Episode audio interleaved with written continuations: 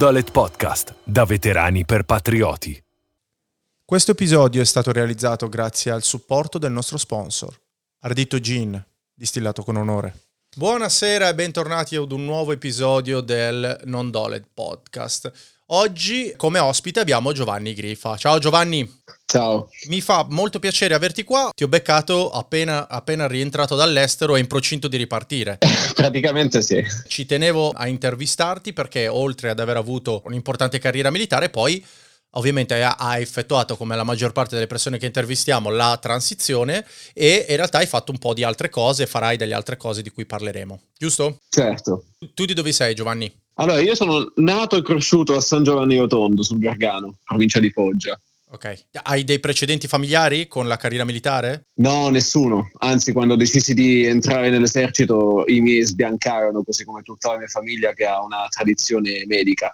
Ah, Quindi. Ah, ok. loro si aspettavano che io intraprendessi anche, la, anche io la stessa carriera. Chiaro. Per chi magari non ti conoscesse, sei stato guastatore alpino, giusto? Sì, esattamente, Ok. sì. Che studi hai fatto prima di arrivare all'arruolamento? Allora, al liceo scelsi il liceo linguistico, questo perché volevo prendere il classico, ma in realtà il classico era off limits per motivi, diciamo, sociali. Eh, era in un paese qui vicino che è un paese veramente non facile, Sì. quindi fondamentalmente i miei mi imposero di scegliere una, una destinazione qui di studio, qui nel mio paese natio.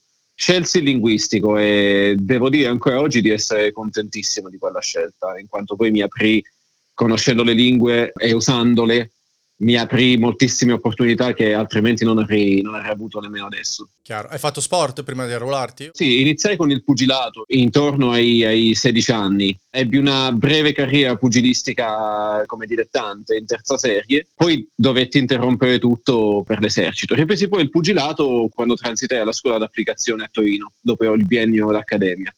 Questo perché in accademia era proibitissimo fare box, anche se so che adesso le cose fortunatamente sono cambiate. Adesso le cose sono cambiate al punto che permettono l'Accademia Militare, a quanto ricordo, ha proprio una sua classe, una, una sua scuola e una classe pugilistica, quindi i ragazzi hanno l'opportunità di confrontarsi eh, nei ring di tutta Italia.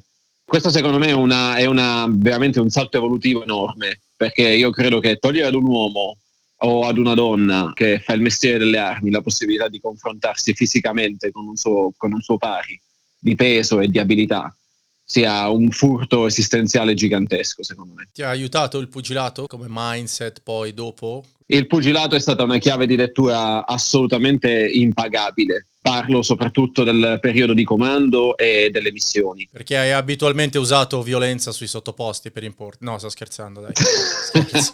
Scherzo.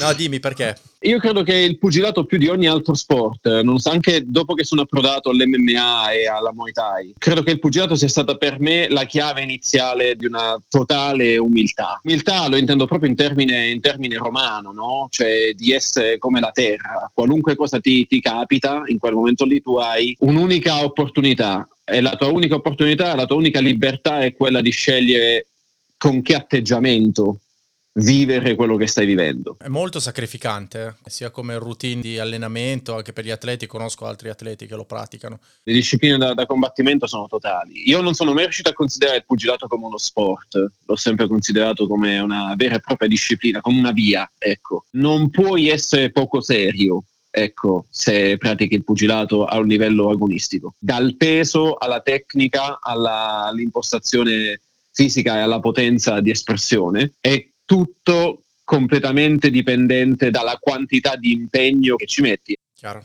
Ascolta, come hai vissuto poi il, dover lasciare lo sport? Cosa ti ha portato poi, insomma, all'accademia? Allora, l'accademia era qualcosa che io mh, sognavo da tempo, nonostante non avessi la minima idea. Un giorno chiesi a mio padre come si fa a diventare militare. Ma perché? Avevi visto qualche, qualche film, hai letto qualche libro? No, guarda, ero davvero molto piccolo, avrò avuto qualcosa come 5-6 anni prima di, andare, prima di andare a scuola, però immaginavo questo mondo. Quando ero piccolo iniziai ad interessarmi e a leggere, all'epoca internet non era una costante, nonostante quello che leggessi della storia, della storia militare italiana non era per la maggior parte delle volte né esaustivo né bello da leggere, ok, è ancora, è ancora così, eh. Eh sì, mi rendo conto. Tuttavia rimaneva questo sogno, rimaneva questa, questa cometa che io, che io inseguivo. Fino a quando poi è diventata realtà. Letteralmente mi sono settato sin dall'inizio del liceo a, a studiare ad avere questo obiettivo. Ah, ti, sei, ti sei portato avanti quindi? Assolutamente sì. E comunque non superare il, il concorso alla prima condizione utile. Quindi Ah, ok. Non sei passato al primo test d'ingresso? No, non passai al primo test d'ingresso, non ah. ero in graduatoria. E come l'hai vissuto poi? Eri convinto di entrare? Come te la sentivi? Allora, non ero convinto di entrare, ero spaventatissimo durante il mio test, ero terrorizzato perché stavo finalmente facendo quello che mi dicevo avrei fatto da anni. La realtà è diversa. La realtà poi fu, okay. fu completamente diversa. Pensi che abbia influenzato la tua performance il fatto che tu avessi delle aspettative molto alte riguardo il futuro? No, non credo, non credo. Credo semplicemente che essendo il mio primo e unico concorso, davvero non avevo idea della strategizzazione, no? E ho, non mi ero preparato nemmeno su quei libri che poi scoprì durante, durante il primo concorso, scoprì che esistevano dei libri all'epoca si chiamavano alfa test, no? Tanti adesso, tanti editori che preparano. Eh, ho, ho, notato, ho notato, è diventato un vero e proprio business. Questa è una cosa veramente, veramente trist, tristissima, secondo sì, me. ora sì. Ne trovi per ogni concorso, nel senso che prima, mi ricordo io, c'erano quelli per accedere alle accademie o ai marescialli. Ora ce n'è uno per il P1, uno per il P4, uno per uh, la polizia locale, insomma ce n'è, ce n'è per chiunque ormai sul, sul È una cosa tristissima a mio avviso. Eh. Sì, anche perché io non sono d'accordo in, in, questa tecnica di selezione, ma ora funzionano per banca dati, quindi tante volte trovi anche infinite banche dati di, di domande che poi aiutano chi ha una buona memoria piuttosto che chi magari ha preso realmente ragione. Me ne parlarono molto i miei UFP1, anche quella della banca dati secondo me è una, è una cosa molto pericolosa quanto i, inutile, cioè si tende a mio avviso a selezionare il più autistico dei, dei concorrenti. Sì sì è fallace come sistema perché poi è un metodo di apprendimento non ragionato. Ascolta, ma tu dove sei andato da casa fino a Modena per fare il test? Andai a Foligno feci Ah, Foligno, ok. Tra il primo tentativo e il tuo secondo, quanto è passato? Un anno? È passato un anno, sì. Poi, quando hai, hai, percepito, insomma, di essere passato, come l'hai detto a casa? Non ti hanno supportato, ma immagino non ti abbiano neanche ostacolato. Io a casa in quel momento non c'ero. Al telefono di casa chiamò un tenente colonnello. Ah, al telefono, quindi? Con...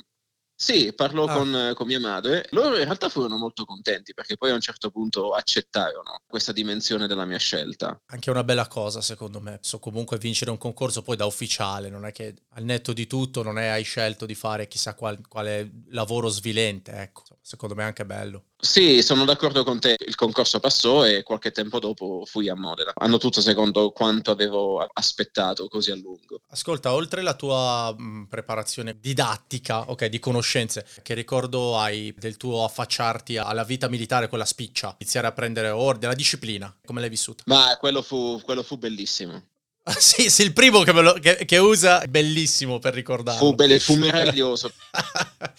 Ero soltanto un po' intristito del fatto che non avessimo camerate a Modena, avevamo queste camerette da quattro, ma era già qualcosa. Ah, beh, l'hai vissuta moderata come cosa, dai, alla fine effettivamente sì. Io invece avrei voluto, avrei voluto la camerata un po' come quando facevamo il corso, il corso di paracadutismo a Pisa, in cui eravamo tutti bestiame, in una sì, camerata. Bestiame, sì. Mi piaceva da morire, cioè mi piaceva l'idea che fossimo tutti lì. Cioè, qualsiasi fosse stata la scelta che avessimo compiuto, ogni cosa della nostra vita ci aveva convogliati lì, tutti insieme. Quando sei entrato in accademia hai scelto tu una specialità? Io ero aspirante fanteria, ma ebbi l'onore di essere selezionato dal genio.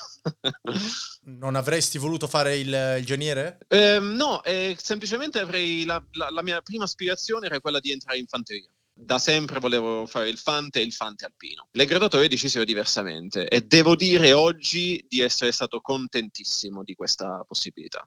Cioè le esperienze che ho fatto nei guastatori in Afghanistan non le avrei fatte da fanteria, da, come, come, ufficiale di fanteria. Dove ti hanno mandato dopo la laurea? Il reggimento lo scelsi io, scelsi ah, okay. il, il 32esimo guastatori alpini, che a suo tempo era proprio a Torino e lo scelsi in virtù insomma, del, del, del, regime addestrativo che la Torinense stava continuando a perpetuare tramite i dati perlomeno a cui riuscivo ad accedere quando stavo facendo la scuola d'applicazione. E fu una scelta di cui ancora oggi sono molto contento. È, un, è stato il mio primo reggimento ed è il reggimento a cui mi sento più intimamente legato. La domanda che poi faccio sempre è come hai vissuto il, il passaggio, diciamo, dal periodo scolastico a quello della vera vita di guarnigione, no? Fu una liberazione, Luca. Sì? Per me, fu una libera- per me il periodo formativo dell'esercito è quanto di più noioso possa esserci, ma non inutile. Io penso che il periodo formativo dell'esercito lo sto scoprendo, credo soltanto adesso che ci sono fuori. Sfondi una porta aperta perché io al- alla soglia dei 40 anni ho dovuto fare la scuola sottufficiali e posso dire che avendo alle spalle di- di 18 anni di servizio, il 95% di quello che loro devono trasmettere, perché poi hanno un audience anche loro che non è eh, omogenea, era totalmente inutile. Secondo me è inutile anche per uno che esce dal liceo. Però ho preso, ho preso il 5% che c'era di Bellissimo, buono e bellissimo. quando mi dicono ma come va? Guarda, sono sei mesi di scuola totalmente persi, però ho preso quel poco che c'era da prendere l'ho fatto mio. Certe cose sono- vanno fatte nel giusto periodo della vita e se le fai troppo da vecchio le vivi diversamente. Non era il tuo caso. Capisco benissimo quello che dici. C'è, secondo me, nell'esercito italiano, c'è anche un po' negli altri eserciti, ma non è sviluppato come in quello italiano. C'è quella spirito santo, ecco, che chiamiamo naia, no? È, è impalpabile.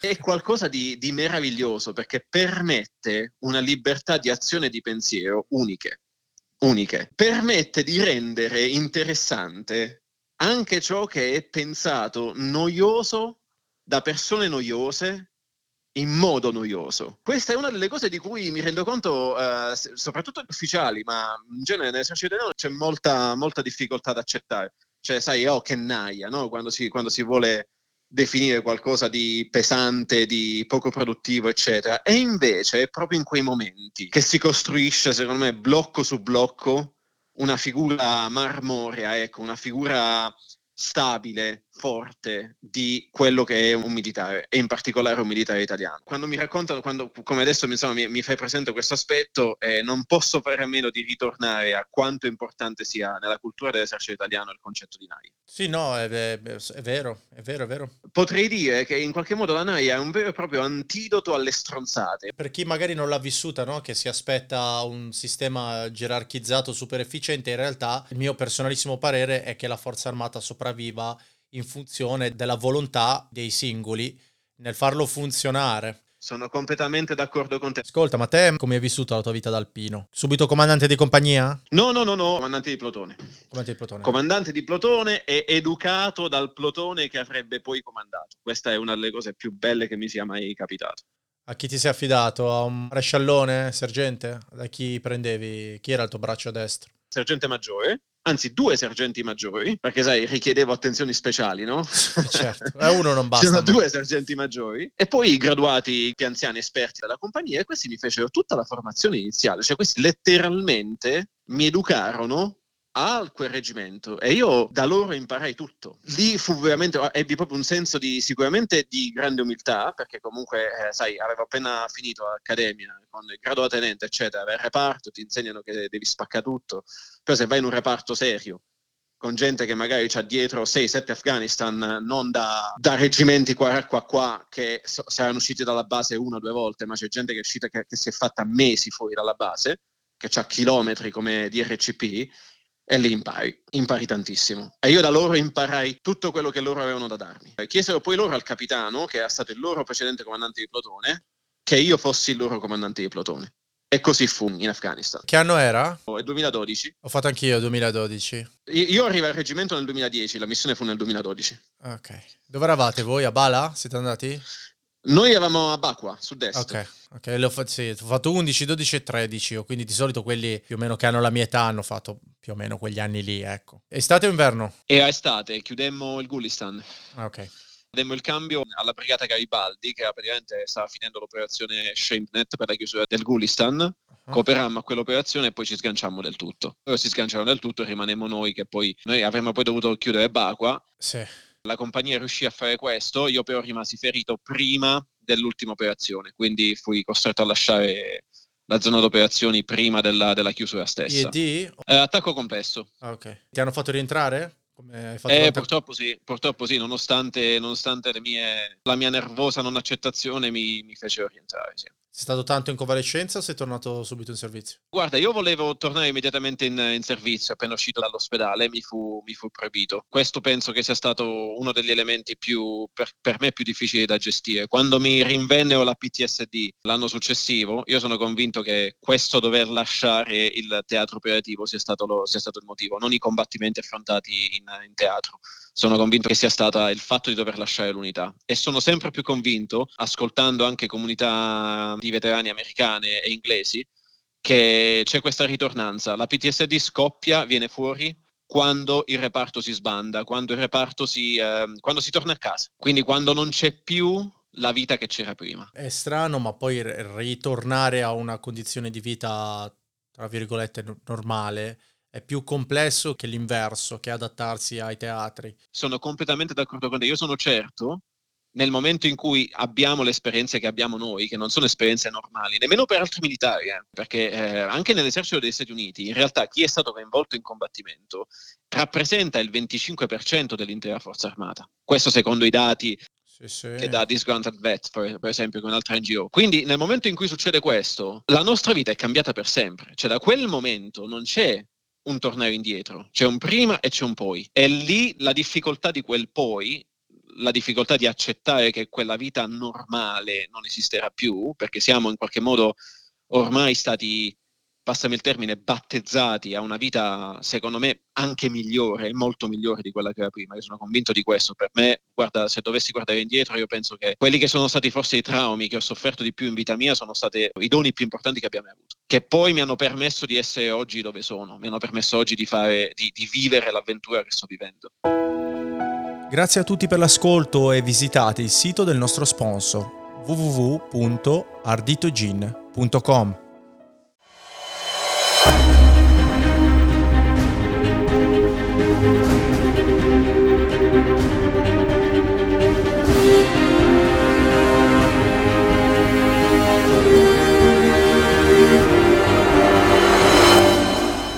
Non Dolet Podcast, da veterani per patrioti.